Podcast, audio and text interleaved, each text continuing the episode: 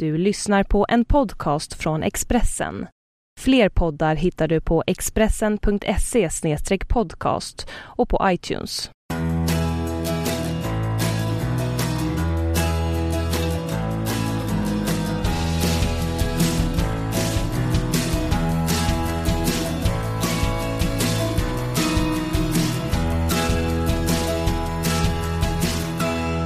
Mm. Okej, hjärtligt välkomna till en ny podcast med mig Magnus Yström. Eh, och jag sitter på ett tjusigt kontor i eh, den arenan som en gång i tiden hette Frölundaborg och numera har det tjusiga namnet Frölunda Campus.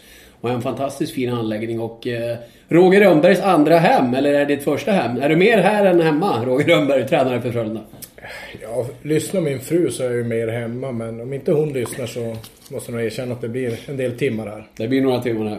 Roger Rönnberg alltså som är tränare för Frölunda. Ett lag där eh, supportrarna alltid har höga eh, förväntningar och drömmar och krav. Eh, SM-guldsnacket kommer snabbt igång i Göteborg. Eh, och så också denna säsong. Kanske med större anledning än vanligt för ni har gått väldigt bra. Vi ska prata om förväntningarna som finns i Göteborg. Vi ska prata om dig och din ledarfilosofi. Du var ju också tränaren som såg till att eh, juniorkronorna vann guld för första gången på 31 år. En fantastisk natt i Kanada när över en halv miljon svenskar satt uppe mitt i natten och tittade på juniorhockey på TV. Bara en sån sak. Ehm, du har eh, ledarerfarenhet uppifrån Luleå. Du kommer där uppifrån själv. Eh, och var tre år på Hockeyförbundet. Bland annat då JVM. Du var med som assisterande coach några VM där. Vi ska prata om idrottspsykologi som du har läst på Umeå universitet. Mm. Vi ska prata om Leif Bork som du hoppade på lite grann på upptaktsmötet inför den här säsongen. Ehm, vi ska prata Paradise Hotel som du inte är så imponerad av. TV-programmet. Och vi ska prata en hel del annat spännande. Jag tror det kommer bli ett eh, spännande kul samtal här Roger. Mm. Eh, jag tycker vi tar fart redan i din senaste match. Då var jag med i Simors studio. Ni mötte Djurgården och du var fly förbannad i båset. Det är inte ofta jag sett dig så arg. Varför var du så arg? Eh, det har väl byggts upp under några matcher där jag tycker att eh, bedömningen på eh, spelförstörande moment tycker jag har eh, blivit helt annorlunda än vad vi kom överens om i SHL. Och jag har påtalat det här till domarchefen Peter Andersson. Han höll med mig att det är för mycket fasthållningar, det är för mycket höga klubbor, för mycket slashingar och hakningar. Och eh, det är väl det jag, ser den trenden och eh, sen är det inte rätt forum att ta det mitt under en match med en domare, det vet jag. Det vet ju jag också. Men du gjorde ditt bästa att få dem på din sida? Nej, det blir nog snarare tvärtom. De är sådär ja, det blir det och, och liksom far ut mot en domare så jag tror det är naturligt att man eh, får dem emot sig på ett sätt där. Så att, eh, det är väl ett, ett av mina utvecklingsområden att bli lugnare i båset. Jag skulle hellre stå som Melin, lugn som en filbunke. Men eh, var det ett sätt för Djurgården att ta poäng av er? Att de var lite småfula och höll fast lite grann kanske rent av? Nej, Djurgården tycker jag de, de spelar fysiskt. De, spelar, de har många stora spelare. De, de spelar ett mer avvaktande spel kanske än oss lite grann. Där vi lever mycket på våran fart och vi har många unga, lite mindre forwards. Så att vi gynnas ju verkligen inte av att det blir lite mer ryggsäckshockey. Men eh, jag ska absolut inte eh, kritisera Djurgården som jag tycker har gjort det väldigt bra och är en tuff motståndare av många andra anledningar. Ja, i just den här Simor-sändningen pratar du om, eh, alltså där tillsammans med Tommy Åström och um, Sanny Lindström och Lovisa Hjärta och vi pratar om massa hockey. Och då fick jag bland annat i uppdrag att hylla tränare. Nu hyllar jag inte dig, vilket jag kanske borde göra med tanke på att ni leder serien. Men på något sätt kändes det lite kul att plocka fram andra och kanske de som har överraskat mm. allra mest. Och då hade jag Sverker Järvi som etta där som jag tycker har gjort ett fantastiskt jobb i Djurgården. Mm. Jag berömde även Andreas Appelgren som i ett Leksand i lite mm. kaos har varit någon sorts lugnande faktor mm. där. Um, vad säger du själv? Vilken av dina kollegor är jobbigast att möta? Vem har du störst? Det är klart du har respekt för alla. Men om du själv skulle hylla en tränare hittills den här säsongen, vem blir det då? Nej, jag tycker de du nämner, jag tycker Appelgren har, han har gett ett väldigt trovärdigt intryck när det har blåst i Leksand. Det, det måste vara ett tufft uppdrag. Han har gjort det väl, med ett väldigt lugn och en trovärdighet. Och sättet som hela Djurgården Hockey har byggt det här på, att bygga på en stomme, precis som Leksand gjorde när de gick upp. Att bygga på en svensk stomme. Och, jag tror på det man hade och gick ja, upp med. Ja. Vi har ett vinnande lag. Att fortsätta med det vinnande laget tror jag är konceptet. Jag tror inte bara det är tränaren men eh, Eh, Säckens gäng är alltid svåra att slå. Han prioriterar defensiven och det, det vet vi om. Så att, eh, men jag måste lyfta fram min företrädare i Örebro också, Lill-Kenta som, mm. spela den hockey jag kommer ihåg han gjorde när han var i Timrå för många år sedan. Spelar han nu i Örebro tycker mm. jag med jäkla fart och det, det, är det lag vi har haft svårast mot, det är Örebro. Ja, han bör nämnas också. Jag insåg det under programmets gång. Där var jag tvungen att nästan känna att jag hade glömt av honom. Eh, han förtjänar också mycket beröm. Eh, du förtjänar mycket beröm. Nu ska jag inte hålla på och sitta och gulla med dig för mycket här. Men gulla med dig har din klubbledning gjort på ett sätt som är unikt i svensk hockey. Nämligen att du på ett redan gällande kontrakt. Du sitter på ett gällande... Du skrev ett kontrakt. Inför förra säsongen kom du hit. Där är inne på din andra mm. säsong. Och då skrev du ett treårskontrakt. Exakt. Men det har du redan förlängt. Berätta ja. för de som inte kan detaljerna.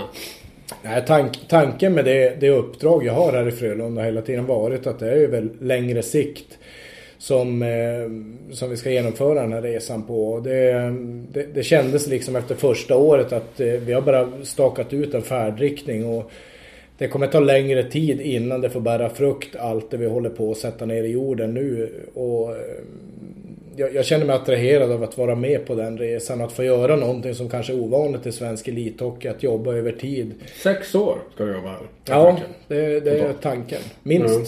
Ja, minst sex år, exakt. Eh, nej, men jag har nå, någonstans så tror jag det tar, tar tid att bygga upp det vi vill bygga upp. Eh, mm. ser man på Skellefteå som, eh, som är Sveriges bästa organisation idag. Så har de hållit på ett eh, tiotal år efter en klar filosofi hur man ska träna, spela och leda. Och eh, jag, tror, jag tror att det kommer ta nästan lika länge här innan vi är framme.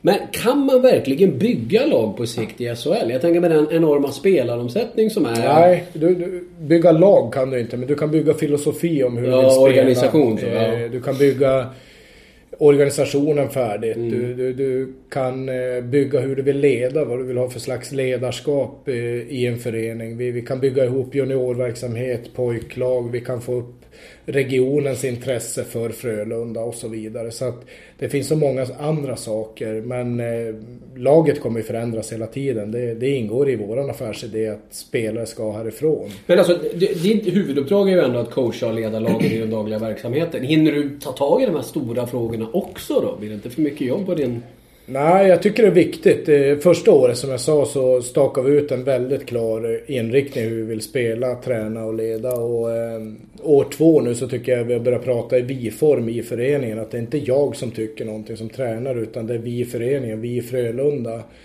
Vad tycker vi om saker? Vart står vi? Hur vill vi spela? Hur vill vi träna? Och så vidare. Och jag tror att just det är liksom första steget, eller andra steget kanske att eh, man kommer vidare i, och börjar prata i vi-form. Mm, för mm. att se vad vi vill förbättra hela tiden. Och att ständigt kritiskt granska vad vi gör. Hur vi mm. tränar, hur vi spelar. Vi har sagt att vi ska förtjäna våra segrar. Vi, Frölunda kanske har ett rykte i hockey-Sverige om att prata om att vara duktiga och att alltid sikta på guld och så vidare. Och vi vill gå den andra vägen, att eh, se till att verkligen förtjäna våra segrar och inte prata så mycket om att vinna utan eh, vinsterna kommer ifrån att vi har en bra verksamhet.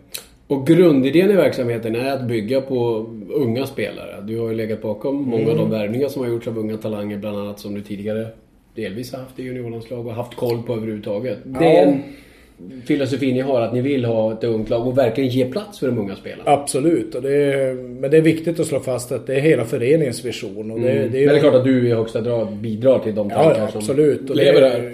Det är sådana tankar jag gick och ruvade på när jag var förbundskapten. Mm. Att hur skulle man kunna hitta den optimala verksamheten i en SHL-klubb för att utveckla och utbilda unga spelare i och med att jag jobbade så nära de killar jag hade i juniorlandslaget. Mm. Och, de tankarna ägde även Frölunda och det är där någonstans eh, det föddes ett äktenskap någonstans. Mm. Men vad exakt är det ni gör som särskiljer er från andra klubbar? Om du, om jag, nu leker vi med tanken att här sitter jag då som farsa till en ung talang eller jag är en ung talang eller jag misslyckas att vända bort i NHL och nu undrar jag vart jag ska spela. När du säljer in Frölunda?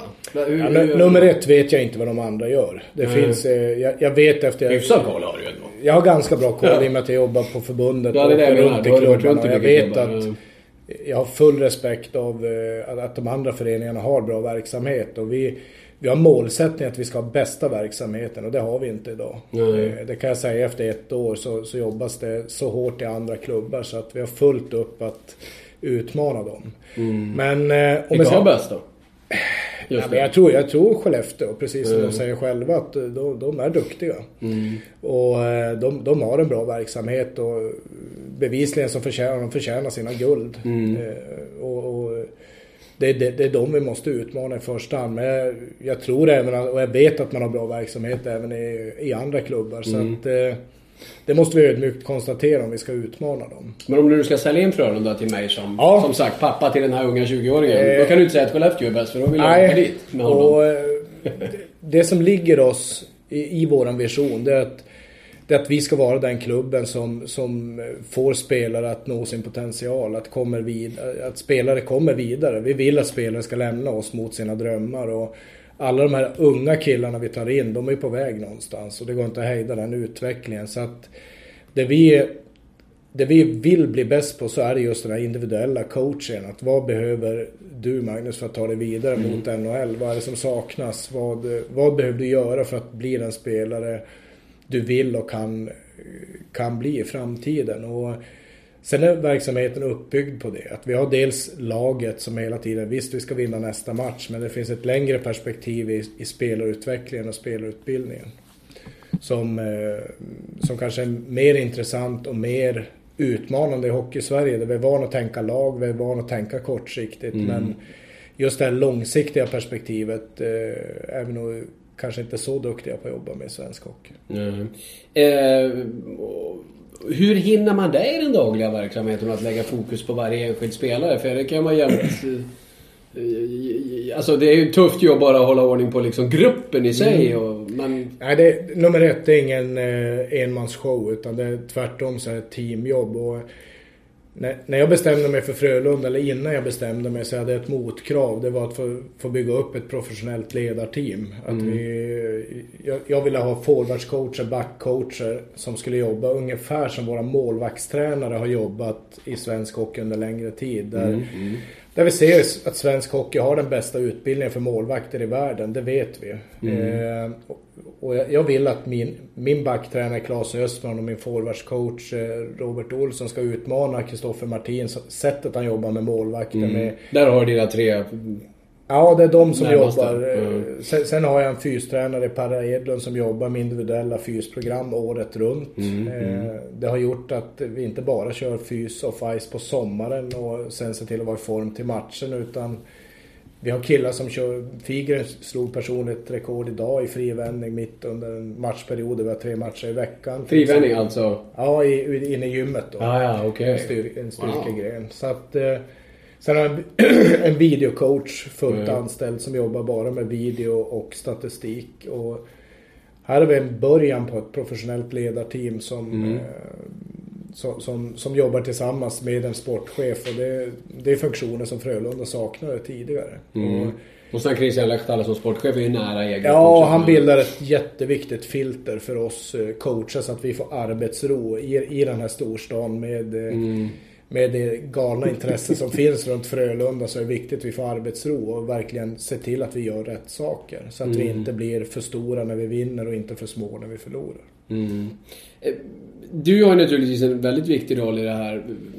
Men, men alltså ditt och Christian Lehtalas samarbete då? Jag menar, kan han kliva in till dig och säga nu Roger vill jag se den här kedjan i nästa match och så får du vika dig för det? Eller är det du som har sista ordet gäller vilka som ska spela ihop och hur ni bygger den? Vi, vi har inte kommit dit. Vi, vi jobbar med dialog. Vi, mm. vi, Men någon måste ju ibland ta sista beslutet med det. Ja, laget. Det som rör själva laget och de spelare vi har inne idag. Det, det är väl mitt ansvar. Mm. Eh, sen, det måste det väl vara? Ja, så ska det så, vara. Absolut. Ja. Och, men, men, däremot spelare till och från truppen. Det är Christians ansvar. Mm, och jag, mm uttala mig och bry mig väldigt lite om sådana saker. Mm. Men däremot så jobbar vi dialog med båda delarna så att eh, det är väldigt viktigt att tar vi in en ny spelare att jag tror på honom. Det, det blir inget bra om sportchefen tar in en spelare och säger att det här är det vi Nej, det nej, du ställs inför fakta så, så är det någon du egentligen inte vill ha. Ja, så att eh, så jobbar vi absolut inte utan vi... Har det hänt att han har kommit och sagt att Roger den här killen, är det någonting? Nej. Och du har sagt nej, nej, nej för sjutton. För det skulle ju kunna hända såklart. Ja, det, det kan säkert hända men inte hos oss. Utan vi... För du skulle inte tveka att säga det om man kommer med något förslag som du tycker är jättekonstigt? Nej, utan det, och det, sånt bollar vi upp absolut. Mm, Så mm. att eh, i en frisk förening så, så måste man, tycker jag, jobba med dialog. Att alla vå- vågar säga vad de tycker och tänker rakt ut. Och vi har även med hela coachteamet i Mm. sådana processer.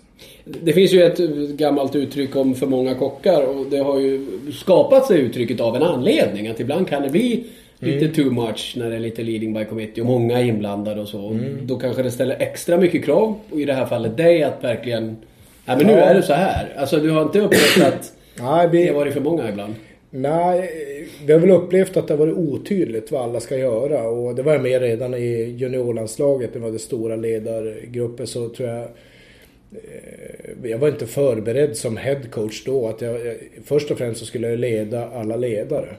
Och eh, vi, vi brukar prata här om att jag måste vara arbetsledare. Att se till att vi inte sitter fem man och gör samma sak. Utan eh, ge ut förtroende och ge ut ansvar till mina assisterande coacher som är fantastiskt duktiga. Så att eh, vi har väldigt tydligt vad varje coach gör och vad som förväntas av dem. Och vi har ständig utbildning också. Där jag har min min eh, gamla psykologiska coach från juniorlandslaget som jobbar med oss och jobbar med våran ledarutbildning. Alltså, Pettersson? Nej, John, Nej. John Jansson heter Ja, han, just som det, just med, Och han, eh, han jobbar med en ledarutbildning för oss där, där han leder Lite oss. skräddarsydd för hur ni vill? Ja, det är den. Både, både på individnivå att eh, Claes Östman får det han behöver och det, det är en hel del kan jag lova.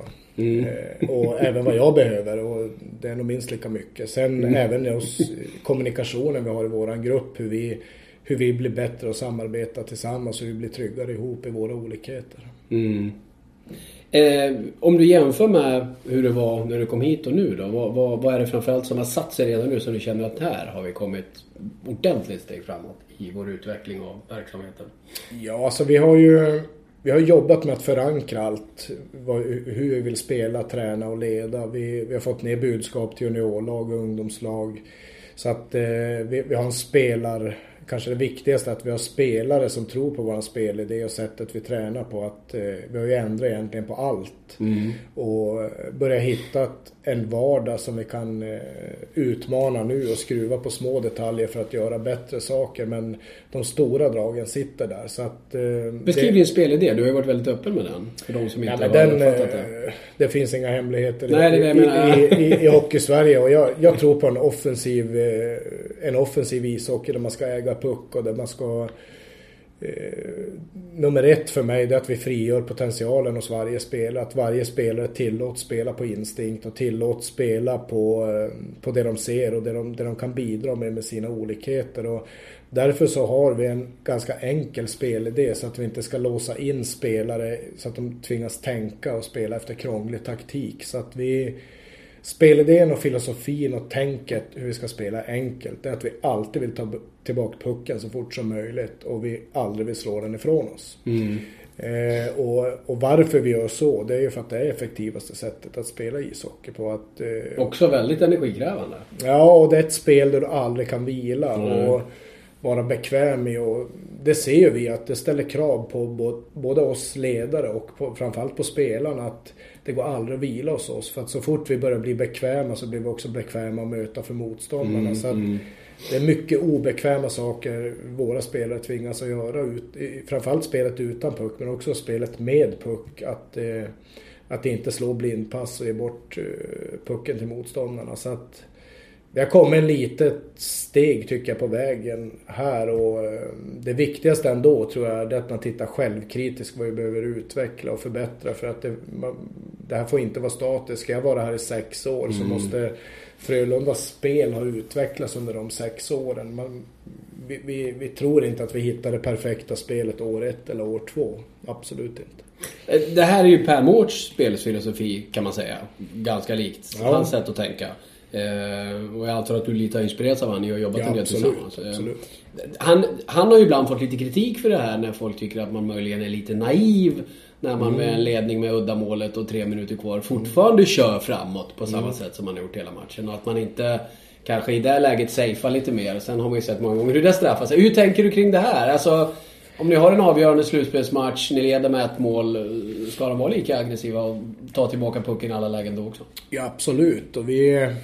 Men eh, jag, jag, jag, tror att det är bra att vi får sitta och prata om sånt här. För mm. jag tror att eh, det är alldeles för ytlig debatt där, eh, där, där Pelle ifrågasätts. För att ja, det här är ju lite förenklat uttryckt av mig också. Han, han, han, är en väldigt eh, intelligent människa och en oerhört skicklig coach. Så att, eh, det finns mycket djupare nyanser av det här. Och eh, vi, vi vet, eh, spelarna vet varför vi ska gå för att göra nästa mm. mål. De, de, de, vet i vilka lägen det är viktigt att spela med marginaler. Och det, det är inte att vi ska dribbla och ge bort nästa mål utan snarare tvärtom. att När ett, när ett lag eh, ligger under mot oss så vet vi att de måste blotta sig för att anfalla. De måste börja chansa lite grann, kanske sticka, trycka med backarna lite högre upp. De kanske tappar tredje man. Och det är de lägena det är lättast för oss att skapa en kontring. Lättast för oss att kunna avgöra matchen. Och det är det vi är ute efter. Jag brukar mm. prata om att vi vill döda matcher istället för att stänga matcher. Mm. Att stänga matcher, det är lätt att bli passiv och att man tillåter motståndarna att eh, få mycket puck och helt plötsligt få spela hockey. Och, mm de matcherna vi blir lite fega när modet tryter så ser det ut så fortfarande för att det här finns så djupt i spelarnas mm. eh, hur ska jag säga, ryggrad någonstans att de, eh, de går tillbaka till det. För de är mm. vana att spela på det sättet. Man, att man, eh, man backar när man backar hem lite när man har ledning. Ja, Så att, eh, ja, det, det, här pratar vi dagligen om med spelarna. Mm. För att få en bra, bra balans på det här. Men att vi inte spelar försvarsspel, det, det det, det är en ganska rolig analys. Att, mm. att man kan komma till dit. För eh, vi, vi jobbar med det varje dag. Det är klart vi gör. Oerhört noga. Men det jag tycker är lite intressant här. Jag, jag beundrar den här tanken. Både hos Mårts och hos dig. Och det är inget snack om att den många gånger också är framgångsrik. Men om man ska se till någon trend hos de som är bäst i världen just nu. Senaste OS vann Kanada. Och de hade definitivt inte den taktiken. De spelade en ganska tråkig defensiv hockey långa stunder där. Var väldigt utnyttja motståndarnas misstag och så till att säkra hemåt. Och mm. var lite klassiskt styrspel många matcher. Man hade ju problem med Lettland i slutspelet där. Ja, men... Kanada hade en annan taktik. Trots alla sina superstars. Mm. Ehm, nu gick det ju bra i OS där men alltså det här noterade ju naturligtvis du framför TVn också. Hur, ja, hur tänker jag... du kring det? Ja, men jag tror det finns många vägar till Rom. Jag tror det finns många vägar att skapa ett vinnande lag. Det är, alla lag som spelar med en hög press vinner ju inte och alla förlorar inte. Och det, så det finns olika vägar. Det, det, är inte det som är det viktiga. Det är nog mer, hur ska jag säga, att utveckla den här smartnessen hos spelarna och i ett lag. Att eh, Kanada däremot, varje gång de fick tag i pucken i ett sånt läge så var de ju redo att kontra. De var redo att verkligen slå in den där kniv, mm. sista kniven och vrida om. Eh, så att det är mer den smartnessen. Sen tror jag taktiskt det finns olika mönster hur du kan spela. Om du vill spela mer tillbakadraget eller om du vill spela högre upp i banan.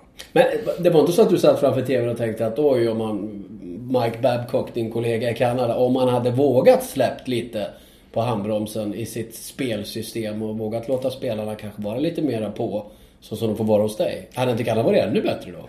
Det tror jag. De har väldigt duktiga, individuellt duktiga spelare. Men eh, då ska man veta att det är en annan situation där spelare samlas till, till en turnering, knappt hinner träna ihop och så ska mm. de ändå gemensamt samarbeta och samverka eh, några dagar senare i skarpt läge. Så att, eh... Och är det press på dig i Göteborg så var det några strå värre för honom där.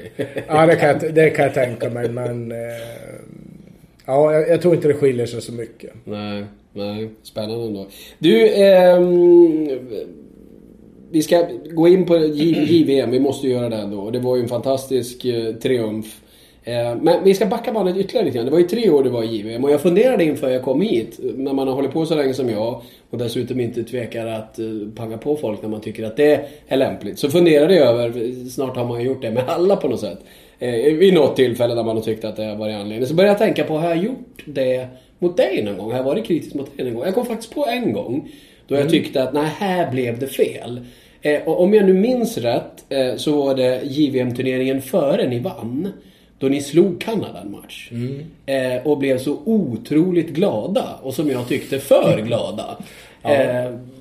Eh, för att det var inte JVM-guld ni hade vunnit. Ni hade vunnit mot Kanada. Det kändes som ni övervärderade den vinsten lite grann på något sätt. Alltså, det, ni jublade för tidigt. Ja, det, det fanns med i vårt analysarbete efteråt också att det, det kan vara en bidragande orsak. Eh, jag tror inte det, det, det jag har lärt mig under åren det är att det inte bara finns en anledning till att man får ett visst resultat utan att, och jag slutar tänka så att man ska leta efter en anledning som tippar allt över ändan men vi var oerhört glada. Det var första mm. gången vi slog Kanada där borta på liten is lite grann eh, hemma hos dem. Så att eh, visst, vi var glada men eh, och, vi tyckte då att vi vidtog åtgärder för att eh, stänga den matchen och öppna nästa. Mm. Eh, men däremot... Fast det gick inte riktigt. Ja, jag, jag, jag, jag, tyckte så här mer att det... Visst, det kan ha påverkat men vi mötte Ryssland som vi hade slagit med 2-0 i gruppspelet där Robin Lehner hade stått på huvudet och gjorde en fantastisk match mot ryssarna där som var helt jämn spelmässigt som hade kunnat tippa över till 2-0 till ryssarna med lite sämre målvaktsingripanden och att inte vi hade varit så skarpa i målskyttet. Så att givetvis när de kommer till en eh, semifinal mot oss så har de mer att vinna på något sätt. Mm. Och vi har, vi har helt plötsligt allt att förlora för alla tyckte jag men har ni slagit Kanada, ryssar, ryssarna mot så. så att, där tror jag någonstans att, att jag landade i att i, i min analys och lärde mig någonting av att just det här att eh, hur, hur, man ska hjälpa laget att sätta ett mentalt fokus eh, framåt i en turnering. Att ingenting är klart innan man har guldet i, i handen och eh, mm. det hade vi med oss till år eh, år två när vi vann att vi sa det att uh, guldmedaljerna tar vi inte fram förrän vi har landat i Stockholm. Nej. För före det kommer Kanada hitta ett sätt att sno dem av oss. Och, det vart en läxa lite grann. Ja men det absolut. Mm. Vi, sen är det inte säkert att det är det det handlar om. Men det var våran analys ja. och vårt antagande. Ja, spelar in lite, det tror jag. jag. Jag tror att ju längre man är med i den här branschen så är det sådana här saker vi, vi, vi coacher eh, behöver utveckla. Plus mm. att jobba med individen givetvis. Men eh, jag känner att jag lär mig mycket av sånt för varje år. Att även här i SHL att man kommer från en match där man vinner mot Djurgården 6-0 på bortaplan. Sen har man Örebro två, två dagar senare. Mm. Att få laget att rikta om fokus mot den mm. nya uppgiften. Det, det är en utmaning. Jo, det är klart. Det är klart att det är det. Du, eh, segern, eh, finalen där och Zibanejad's eh, Sanadet, det här kommer ju alla ihåg. Nu har det gått några år sedan dess. Hur ofta kommer du att tänka på den matchen och sitter och ler i bilen på vägen till Frölunda campus? Ja, det, det är inte så ofta men... Eh, Oj, ibland i alla fall. däremot så blir jag påmind när jag träffar spelare som mm. var, var med då. Och även ledare och Robert Olsson som eh, jag jobbade tillsammans med då jobbar jag tillsammans med även nu. Så Just det, ni upplevde det äventyret ihop också. Ja, nu är ni ihop exakt. här. Så att eh, jag har väldigt många goa, goa vänner från ledarstaben där och eh, även från Hockeyförbundet med Tommy Bostedt och eh, Per Mårts även mm. som har ett eh, jättestor del i, i det guldet som la ändå grunden och pekade ut inriktningen där tycker jag. Och vi, vi fick vara med och lite grann skörda på det han hade satt ner i jorden där tycker jag. Mm. Så att eh, det är många där tycker jag som, som vi, vi har ett minne som vi bär med oss hela livet. Ja, det var fantastiskt. Två grejer just med unga spelare. Din filosofi här i Frölunda är ju solklar det i den att, att du, du vill helst ta så många unga spelare som möjligt, så kan man till och med säga. Ehm, och kan du ta en ung talang före en 30-åring så gör du det, om de är likvärdiga. Eller till och med kanske att du hellre väljer en ung än den äldre, även om han råkar vara lite, lite bättre just nu. Du vill verkligen ha ett ungt lag? Ja, vi vill det i ja. Frölunda. Vi, vi, vi har en vision att vi, vi, ska vara en klubb som utvecklar spelare som, som får spelare vidare. Och det är oftast unga spelare som har drömmen framför sig. Och, eh, sen har vi ett krav från föreningen att jag, eh, vi, vi ska få in två till tre spelare från juniorlaget varje år. Varje år, och det är ett tufft krav. Det är, och det är många som klarar det. Nej, så att vi eh, mitt jobb som ledare det är inte att, eh, att konstatera att en 18-åring inte kan eller att han inte är redo för SHL. Däremot är det att se till att han blir redo. Mm. Och även om jag tar in dem i truppen så är inte de färdigutvecklade utan det är att fortsätta med det här eh, dagliga arbetet. Att hjälpa dem att eh, nå sin potential och det, det, det fortskrider ju varje dag. Mm. Som den gubbe jag nu har blivit, du är gubbe du också, du är bara ett år yngre än mig. Eh, så kan jag ibland säga att ibland önskar jag att jag vore ung igen i den meningen att jag då var så otroligt tvärsäker över saker.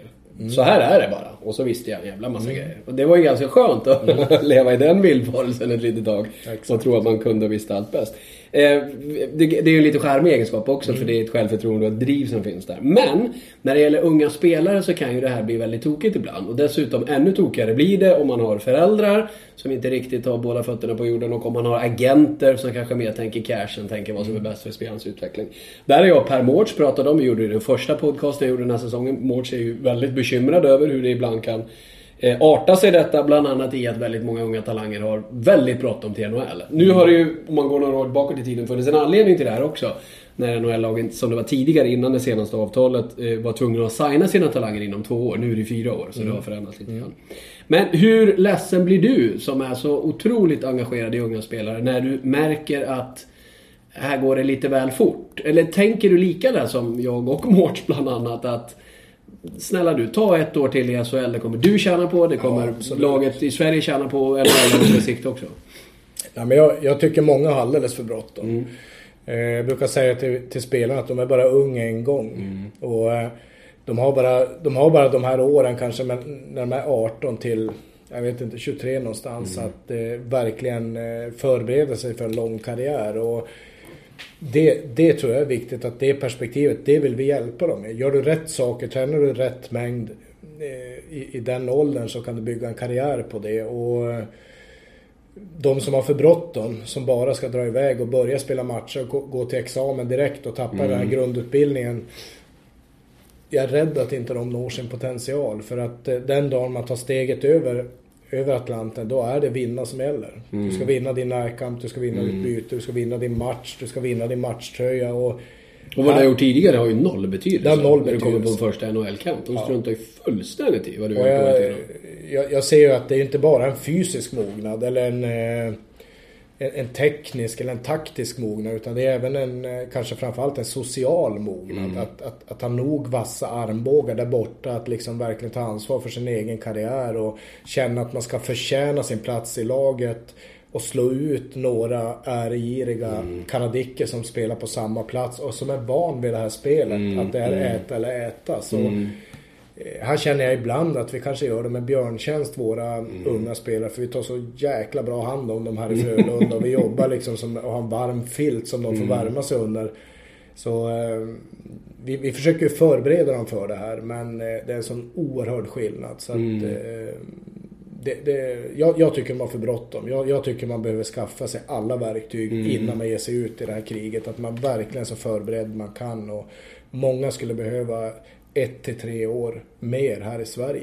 Men vart är det det felar då? Är det killarna själva? Är det deras eh, naiva föräldrar? Är det agenterna som inte begriper bättre? Vad, vad är liksom Ja, det, är problemet? många, det är många faktorer i det här. Dels unga spelare som du säger, de är underbara. De ser Ja. inga bekymmer. Och träff, träffar de en eh, manager från ett NHL-lag som säger att du ska spela hos oss, du kommer få spela powerplay, vi tror jättehårt på dig. Så sticker de. Ja. De ser inga Ja, bekymmer. De tycker, vad fan, det är sämre spelare än mig som har lyckats. Mm. De är ju fantastiska på det sättet, unga killar. Men de är fortfarande tonåringar. Och Mm. de, de, de kanske inte har lärt sig att tänka färdigt och behöver hjälp av oss vuxna, absolut. Mm. Sen, eh, och det är synd för att vi hinner, de hinner inte bli profiler i Sverige. Nej, så är det ju också förstås. Ungarna här i Mm. Göteborg hinner inte riktigt börja ha Ante Jonsson som eh, Mm. idol Mm. innan han drar. Och det, det är ett bekymmer.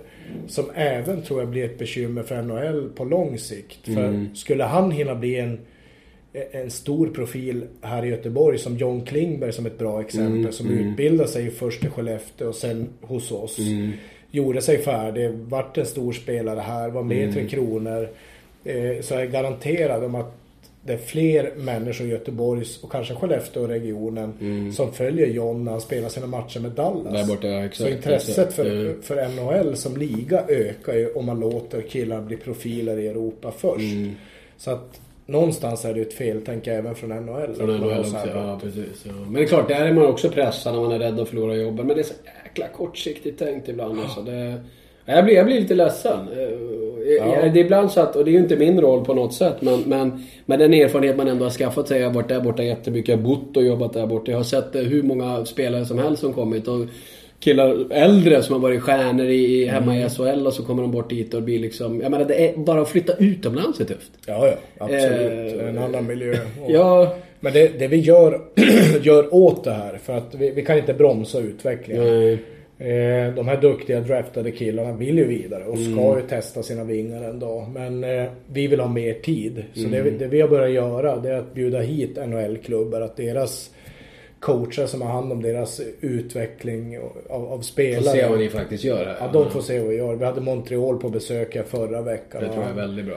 Han har varit och sett hur vi jobbar med Arturi Lekkonen då som mm, gjort en avstickare. Med unga finska talanger. Ja. ja. Och han eh, sett allt ifrån hur vi jobbar med hans kost till mm. hans fysträning till hans individuella isträning. Det tror jag är jätte, jättebra. Det är verkligen en väg att gå som alla kommer bli vinnare av. Och han, eh, han eh, tror jag och tycker vi har en jättebra verksamhet och kommer mm. föra det in i deras organisation. Så förhoppningsvis nästa spelare draftad av Canadiens kommer de att ha tålamod med. Att de vet mm. att de mår bra här i Göteborg. Mm, ja men det är väldigt, väldigt bra. Väldigt, väldigt bra.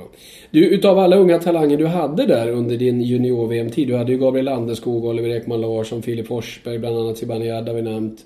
Eh, vem, vem, vem var du mest säker på när du hade som junior? Att här har vi en blivande NHL-superstar. Eh, NHL-superstar, det Ja, en, en sån som Jonas Brodin absolut på sättet han spelar och han, hela hans uppenbarelse. Så han är så lugn och cool. Han kan vara en av de coolaste hockeyspelarna man har träffat. Ja, så det... totalt obrydd av allt som händer runt omkring. Ja, jag tror inte han fattar nästan någonting. Han har, han har liksom inte vett att bli nervös. Det, det, är väl en. Men jag har haft så många, turen har så många skickliga, även hans Oskar Klebom eh, var jag mm. helt hundra på. Han, jag tycker mm. han har allt av eftersökare borta. Men han har inte riktigt slagit igenom. Men han är ju ett lag i total kaos. Ja, men eh, den spelare jag var säker på som skulle leverera hos oss varje varje dag i ur och skur. Det var våra kapten när vi vann, Johan Larsson. Mm, han, mm. Eh, det, det, är en spelare jag skulle gå i. Men där har vi kanske en som hade lite för bråttom dit, eller? Ja, kanske att han skulle behövt en säsong till. Och... han kan ju vara på väg hem helt plötsligt och då tillhör han Buffalo. Som ja, det är ja, bästa laget. Ja, jag har svårt att se det. Att eh, de, de kan aldrig gå förbi en sån. Eh. Nej, det vore ju konstigt men det har ju varit lite sisådär med istid och... Ja, jag, jag, vet inte vad som händer och hur politiken ser ut borta. För ibland förstår man inte vilka de spelar. Och... Nej, men sen är det ju också där, du får en chans i ditt första intryck som vi var inne på lite grann. Och har du väl fått någon sorts stämpel där borta, den är svår att tvätta bort. Ja, där är de ju väldigt konservativa och Eh, Nej, och det går fort att de kommer till nästa draftår och så regnar det in nya spelare. Någon annan av de här då? Inte att vi ska racka ner på någon, men någon som du ändå känner att ah, här borde det kunna bli som lite bättre? Än vad det har blivit?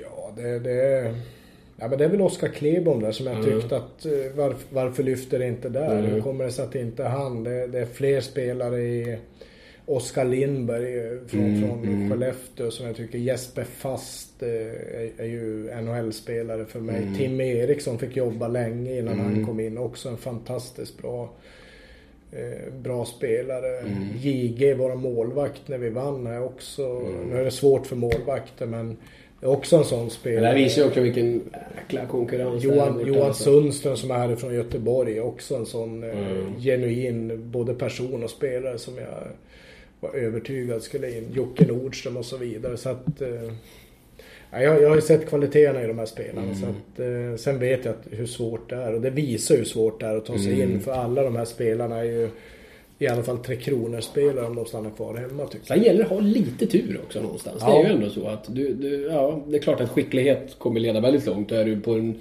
supernivå, mm. då kommer du lyckas ändå. Men för en del är det lite, lite flyt ska det vara också. Ja, du ska väl komma in i rätt läge. Exakt. Om man ser Alexander Wennberg när han åkte mm. nu så hade han ju lite den turen mm. att de hade en stor stjärna som strejkade. Ja. Han gjorde någon, ja. hade lite skador på forward så där öppnade sig möjligheterna mm. för honom som hade varit, kanske hade varit stängda annars. Mm, jo, precis, precis. Ja, intressant, intressant.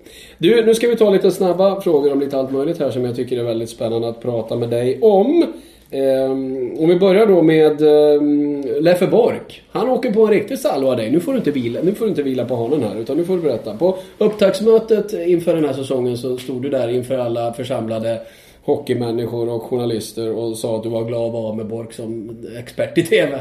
Varför var du, var, varför var du där? Nej, det var, det var väldigt mycket med glimten i ögat, eh, Magnus. Jag har en jäkla respekt för Borken. Eh, han, eh, jag tycker han har vågat trampa nya stigar som, som vi går på idag. Det, det måste jag verkligen säga. Det, det, det, är det första. Jag har en väldig respekt för han som hockeytränare. Han, Men? Eh, men eh, däremot så, så tycker han ibland som expertkommentator att han gör det för enkelt. Att mm. allting sker inte via coachens fingrar så att säga. Vi som coacher, där har vi olika perspektiv på det hela. Och, det är inte så att det är så enkelt att, jag, menar, att jag som coach säger en sak att det också blir så. Och så blir det det. Och det kan du att, att tycka att han borde veta lite?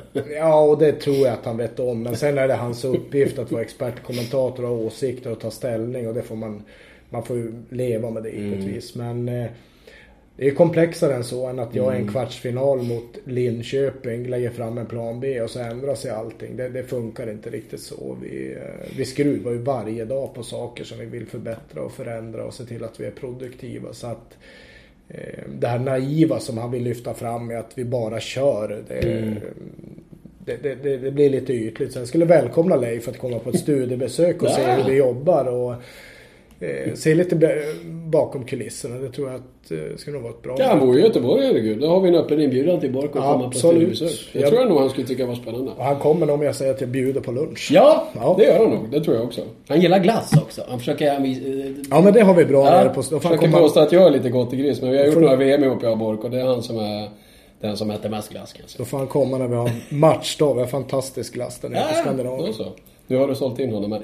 Du, eh, på att komma hit. När det gäller just eh, tyckare och tänkare eh, och inte kanske tänka fullt ut så som du håller med om då. Vad det gäller mediafolk. Nu sitter ju andra och tycker i TV och sådana som jag tycker i tidningar. Och, vad, vad tycker du om alla tyckare?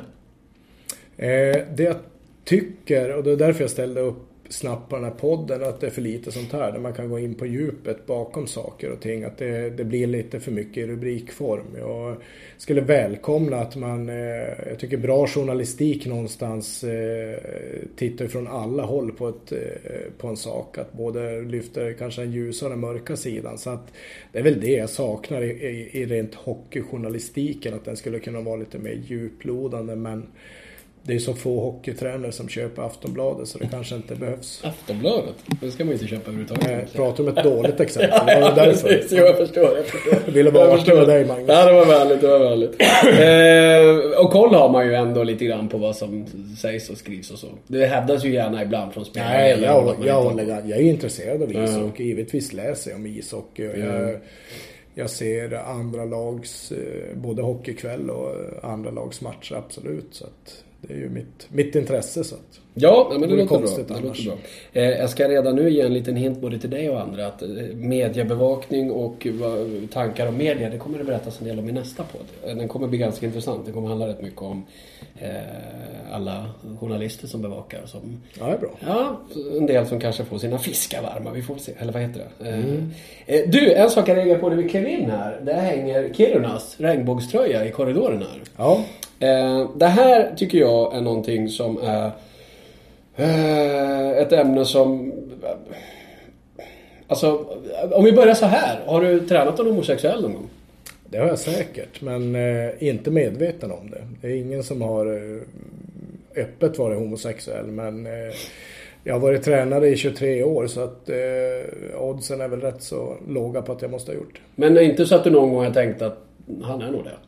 Nej, inte, inte så. Inte, mm. Nej, faktiskt inte. Och det, det är konstigt. Men jag tror att vi har en sån stark kultur som som gör att det är väldigt svårt att vara öppen om, eh, om Men är inte det för jävligt 2014 att man inte ska kunna säga vad man har för sexuell läggning utan att ja, riskera att bli trakasserad? Jag tror ingen skulle bli trakasserad. Jag Nej, tänk, jag tror vi tänk, nästan är framme vid det också. Jag tänker på vårat lag som eh, är så långt framme med allt annat så mm. tror jag att eh, en, en sån människa hade nog fått respekt och hur ska jag säga är det så ett lag så tror jag ändå att killar känner av det. Så att det tror jag inte jag tror inte det skulle ses så konstigt och jag tror inte man skulle bli trakasserad i, mm. i alla fall i dagens Frölunda. Nej, och jag tror faktiskt, jag menar även NHL, jag vet, och det var ju lite intressant.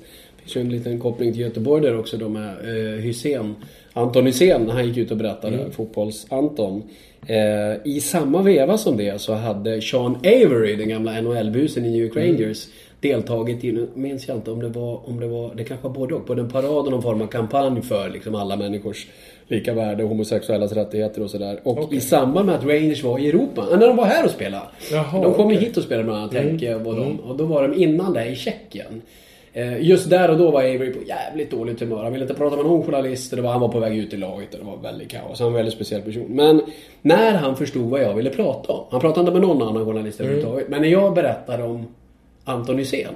Eh, blev han jättenyfiken och ville höra mer och Jaha, prata massa okej. om det här. Så att, eh, och jag vet att även Henrik Lundqvist har ju varit i en liknande kampanj just för, för eh, att även, jag menar, det att det inte ska vara några konstigheter vad man har för läggning. Så att, ja.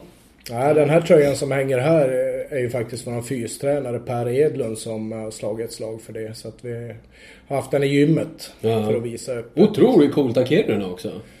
Ja, det tycker jag. Eller jag fick den tröjan av, av Kiruna så att vi valde att hänga upp den här så att vi Mm. påminns. Ja, ja det är häftigt. Det är häftigt. Ehm, I fjol var det lite halabaloo när du eh, var kritisk till några av dina spelares TV-vanor. Du gillar inte att de tittar på Paradise Hotel. Utveckla. Nej, det, det var väl en diskussion vi, hur ska jag säga, som nådde utanför omklädningsrummet. Att jag, jag har diskuterat mycket. Jag tycker att mina, framförallt yngre spelare, behöver eh, ta sig en tankeställare över vad det är man ser på TV och reflektera över hur man pratar om, framförallt i det här fallet, om, eh, om kvinnor. Och jag tänker i nästa perspektiv att vad, vad behöver kvinnor göra för att få mäns uppmärksamhet? Och eh, ska, ska liksom, är, är, det, är det det idealet vi strävar efter i samhället så har vi ju snett ut. Om det är sådana saker man, eh, man värdesätter med silikonbröst och att man ska ha liksom en, eh, en, en, en bimbo-attityd för att få mäns uppmärksamhet och det känns väldigt eh, konstigt att sådana korkade saker ska få fäste hos eh, intelligenta individer. Så Jag tycker det är fantastiskt att du tar den här fighten och verkligen står för de åsikterna. Men vad fick du för reaktioner från killarna då? då? Nej men det skapar ju alltid en diskussion i alla fall. Jag, jag, jag tycker liksom att eh, snart så pratar vi ju på samma sätt som de gör i de där pro, Mm. programmen här om, eh, om, kvinnor och om varandra. Och jag, jag tycker liksom att ja, det, det är dålig respekt mot, eh, mot medmänniskorna. Så att eh, störst skillnad vart det väl på Dick Axel som, som, jag tror slutar se på sådana program. han kanske har det. Hoppas jag. Han behövde lite lång startsträcka innan han insåg Ja. att det finns faktiskt bättre TV-program, Dick. Ja. Som garanterat kommer att lyssna på programmet kan jag säga. Eh, det ja, men det tyckte jag var väldigt, väldigt bra. Men alltså det, det, är klart att hockeyn ibland anklagas för med viss rätt att vara en väldigt grabbig miljö. Eh, Men om du jämför hockey, den grabbiga hockeymiljön nu jämfört med när du klev in i den för, som ledare för 20 år sedan nästan. Ja, det, det är stor skillnad. Eller. Jag tycker, jag, ja, jag, jag tycker det är en Mm. jättestor skillnad. Sen, sen så har ju män eller grabbar i grupp en, eh, hur ska jag säga, en tendens att, eh, att gå åt ett visst håll när man, när man samlas utan, utan kvinnliga inslag. Mm. Så att det är inte något konstigt. Det är samma sak i lumpen eller om ett fotbollslag eller ett Men å andra sidan, gammalt det- gäng träffas. Jo, men andra, alltså, jag kan tänka kring det där också att, att det blir lite grabbigt på någon sorts nivå. Lite grann. Alltså det på något sätt får man väl tycka är okej. Men det finns ju gränser någonstans. Ja, det tycker jag. Och det är just de gränserna vi behöver Exakt. diskutera Så diskutera. Så. Men att ni gör det. Hur många tror du att dina tränarkollegor har diskuterat de gränserna? Nej, jag tror Inte det- många va? Jag tror definitivt en kille som Hans Härkijärvi som är polis i grund och botten tror jag definitivt tar? Ja, tar det. Mm. ställning. Det tror jag. Sen, sen så är det ju nära spelarna man är så att eh, ja, det, det kom ut att jag hade ett förbud mot men det, det går inte att förbjuda, förbjuda vad de gör på sin fritid men eh, man kan i alla fall diskutera det. Ja, verkligen. Men du, eh, intressant med dig då som tar detta ställningstagande som jag tycker är klokt och bra och som fler borde ta efter. Eh, Samtidigt när man läser om vad du ägnar dig åt när du inte är hockeyledare så är det golf och det är tennis och det är väldigt mycket sport. Mm. Eh, Är det inte viktigt att komma från all sport ibland och göra helt andra saker? Ja men det gör jag i och med att jag får följa min familj med, med, med allt eh, det de gör och eh, jag ägnar mycket, mycket av min, mesta av min lediga tid till familjen så att eh, Men sen är det nära, nära kopplat till mig att rekreation det, är- det är annan idrott. Men vad skulle du rekommendera om man nu vill vidga sina vyer till mer än sport och Paradise Hotel som ju verkligen inte något att eftersträva. Sport har ju många alltså, bra egenskaper också. Men vad ska man göra? Har du något tips?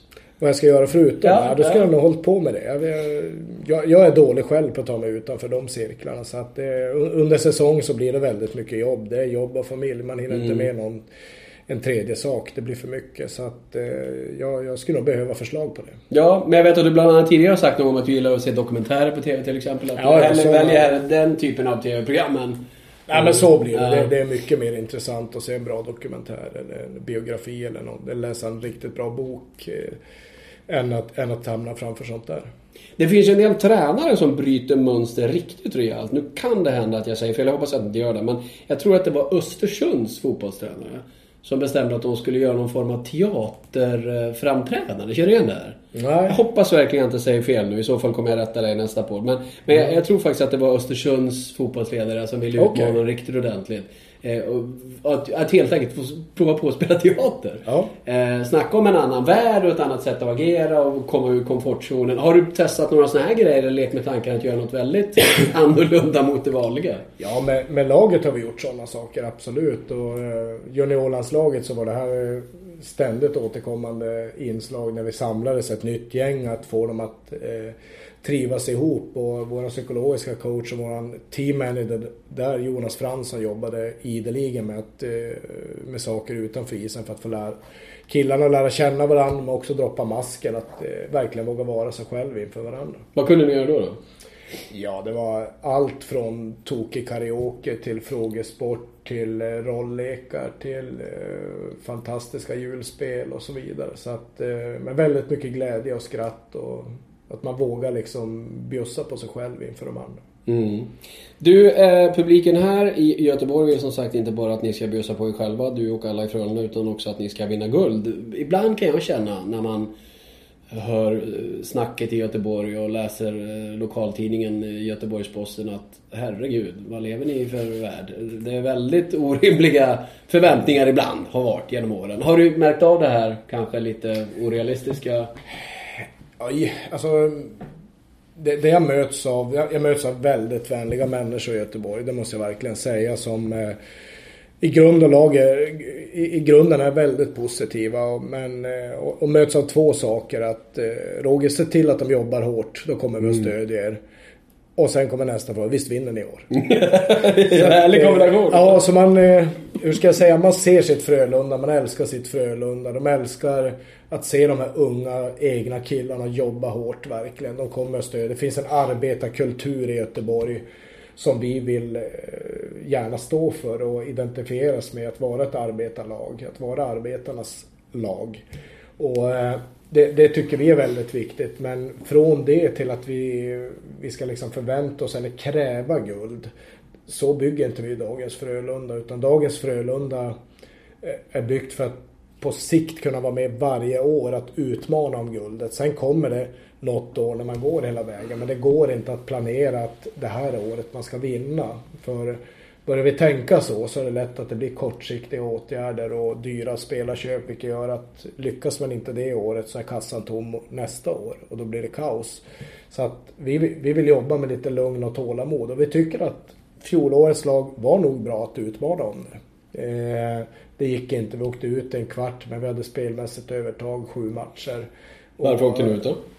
Vi mötte en motstå- motståndare tycker jag som var effektivare. Som, eh, det var effektiviteten det brast på, ingenting annat. Vi skjuter mer, skapar mer målchanser, vi har ett spelövertag men vi åker ut för att vi motståndarna har Kolarek i, i ett friläge Linköping som- ni åkte ut Ja, ja. som Som sätter dit en puck ja. och de, de har investerat i den spelaren och han är, han är ju inte gratis. Nej. Och, eh, vi har valt en annan väg. Att vi, vi jobbar med spelarnas målskytte. Vi, vi, vi tror att den dagen vi, vi har fått Max Götz närmare sin potential så kommer han vara den målskytt. Eller Ante Jonsson eller eh, Anton Blid eller någon av Erik Karlsson, någon av våra unga spelare.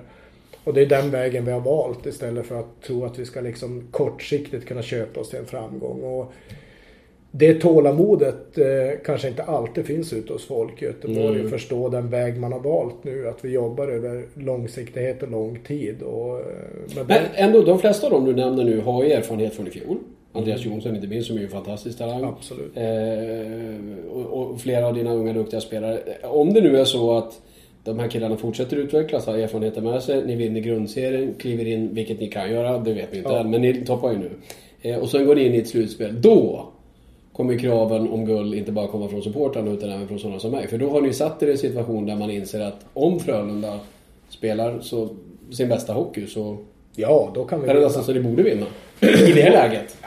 Bo, borde vinna tycker jag är att ta i Magnus. Jag tycker att eh, en, slutspels, en, en slutspelsserie är så mycket psykologi. Det är så mycket mentalitet. Att, eh, och, så var slutspelsserien mot Linköping. Men nu har ni den erfarenheten också. Det är ja, ganska, det tror jag. Och ja. det är samma erfarenhet som jag fick i juniorlandslaget och det laget eh, hade med sig. Så att eh, Skellefteå misslyckades två, Exakt. två finaler. Två finaler i rad till och med. Så att, eh, jag tror att nummer ett, att, att prata om guld innan man har tagit sig förbi kvarten på sex år. Det är lite för Ja, det är lite- Eh, ja. Jag, inne i laget, vi siktar inte på något annat. Vi vill Mm. vinna. Vi, vi, vi, vi jobbar hårt varje dag för att vinna. Men utåt att slå på stora trumman om det, det tycker jag inte jag det är läge för. Mm. Utan vi har en rätt så ödmjuk approach utåt. Eh, Vi, vi tycker att vi är hur ska jag säga, vi tycker inte vi är sämre än något annat lag men vi är, vi är ju inte liksom mycket bättre heller. Utan vi måste få på plats alla bitar och få, få alla kedjor att funka, få powerplay att funka, få boxplay att funka, få målvaktsspel att funka. Så att vi, vi har mycket jobb kvar innan vi är nöjda. Ett slutspel eh, avgörs ju väldigt ofta, eller ja, nu blir det här väldigt förenklat uttryckt, men ändå sanningen att det är lag vars eh, spelare är de som verkligen höjer sig mest. Alltså, man kliver in i, det blir ju som en ny säsong mycket. Det är lika fascinerande varje gång man går ifrån en grundserie match i 54 omgången som man tittar på live och så kommer man på slutspelsmatch. Det är som man är helt plötsligt där och tittar på en ny sport. Eh, och det kräver ju verkligen att ett antal spelare, så många som möjligt, tar det här nästa klivet och blir de här ledande spelarna i slutspelet. Vilka kommer bli dina ledande spelare i slutspelet i år? Ja, vi, vi har ju fyra kedjor. Och det är viktigt att de har lite olika roller i de kedjorna. Där eh, Niklas Larsson har en roll och Mattias Janmark har en annan. Och sen tycker jag att vi har växeldrag nu. Jag tror att min, min känsla med ett slutspel, det är också så att det är väldigt osannolikt vem som är den här slutspelshjälten som, som avgör förlängningar. Som det är så små marginaler som avgör. Och Ja, det, det ska bli väldigt intressant att se vem det i så fall är. Jag vill inte låsa mitt tänk utan... Eh, Det finns flera potentiella. ja, men jag jobbar ju... Vi, vi jobbar ju så, hela vårt ledarteam, att vi ska bli bättre för varje dag. Det är det viktiga, för då kommer vi vara rustad i slutet av säsongen. Hur viktig är en uh, gabbe som Joel Lundqvist då? Lagkapten och mångårig Frölunda-spelare och svensk mästare med Frölunda på gånger. Ja, men han, han tillsammans med de ledande spelarna, med Matti Solim, med, med Bäckman, med Kahnberg och så vidare. Bildar ju en eh, väldigt bra erfarenhetsbank för oss. De har ju varit, de har varit med och vunnit här och de har varit med och misslyckats. Och, eh, deras erfarenhet är oerhört viktig för de yngre spelarna. Eh, vilka är de absolut svåraste konkurrenterna om guldet tror du? Vilka tycker du känns som det... Om du bara tittar ut över serien utöver ditt eget lag, vilka, vilka imponerar mest? Nummer ett är ju Skellefteå som har vunnit två guld i rad. Och må- många säger att de är imponerade över att de går bra i år igen. Men de nyförvärv de har gjort är ju, är ju liksom nyförvärv. Det var, det var inte många andra lag som hade chans att hänga med på att ta, ta Zachrisson till exempel. Eh, Han hamnade i en egen liga. Så det... Så, så är det. Så jag tycker att de har ett bra lag igen och de har erfarenhet att vinna och erfarenhet av slutspel och har hela backsidan är intakt och målvaktssidan. Sen, sen så håller jag fortfarande Växjö där. Jag tycker att de, eh, de har ett erfaret lag med, med en enorm spets, eh, spets i HV tycker jag seglar upp och visar under säsongen att de kan mycket väl vara ett sånt kupplag. Så att det är ganska många som vi känner att Eh, att, att vi, vi måste spela vår absolut yttersta ishockey för, för att slå de lagen. Förlåt. Ehm, hur, ehm, som avslutning här, det här är ju något ni oftast, ni tränare, försöker att liksom slå bort sådär. Men, men det är klart att det är lite match i matchen mellan dig och andra tränare. Så. Alltså, det är ju inte bara att sitta där och är trevliga på presskonferensen efteråt eller... Kanske lite för ofta va? Det hade varit bra om det brakade loss Eller hur! ibland. det har det faktiskt varit. Ja, Ja. Du måste hoppa på fler än Bork. Ja, exakt. Ja, men det piggar upp hela, hela... Men är det någon särskilt sådär som är extra skönt att slå då? Av kollegorna? Eller som ni har en liten rivalitet? Mellan varandra? Nej, det, det, jag vet inte så. Nu åkte vi ut mot uh, Melins Linköping Mm. i fjol. Och det, Gärna tvärtom till våren alltså. gärna tvärtom där till våren. Jag tycker han är en eh, coach eh, som oftast får till det i slutet av säsongen och har en jäkla förmåga att få sitt lag att liksom maximera sig när det gäller som mest. Så att han skulle jag gärna slå ut. Mm, Okej. Det tycker jag var en bra avslutning på denna podd. Ja, Eh, stort tack Roger Rönnberg för att du var med på det här. ja tack så mycket.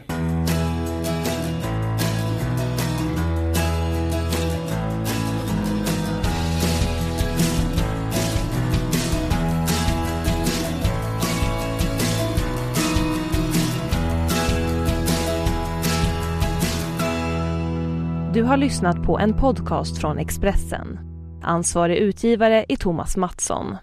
Fler poddar hittar du på expressen.se podcast och på iTunes.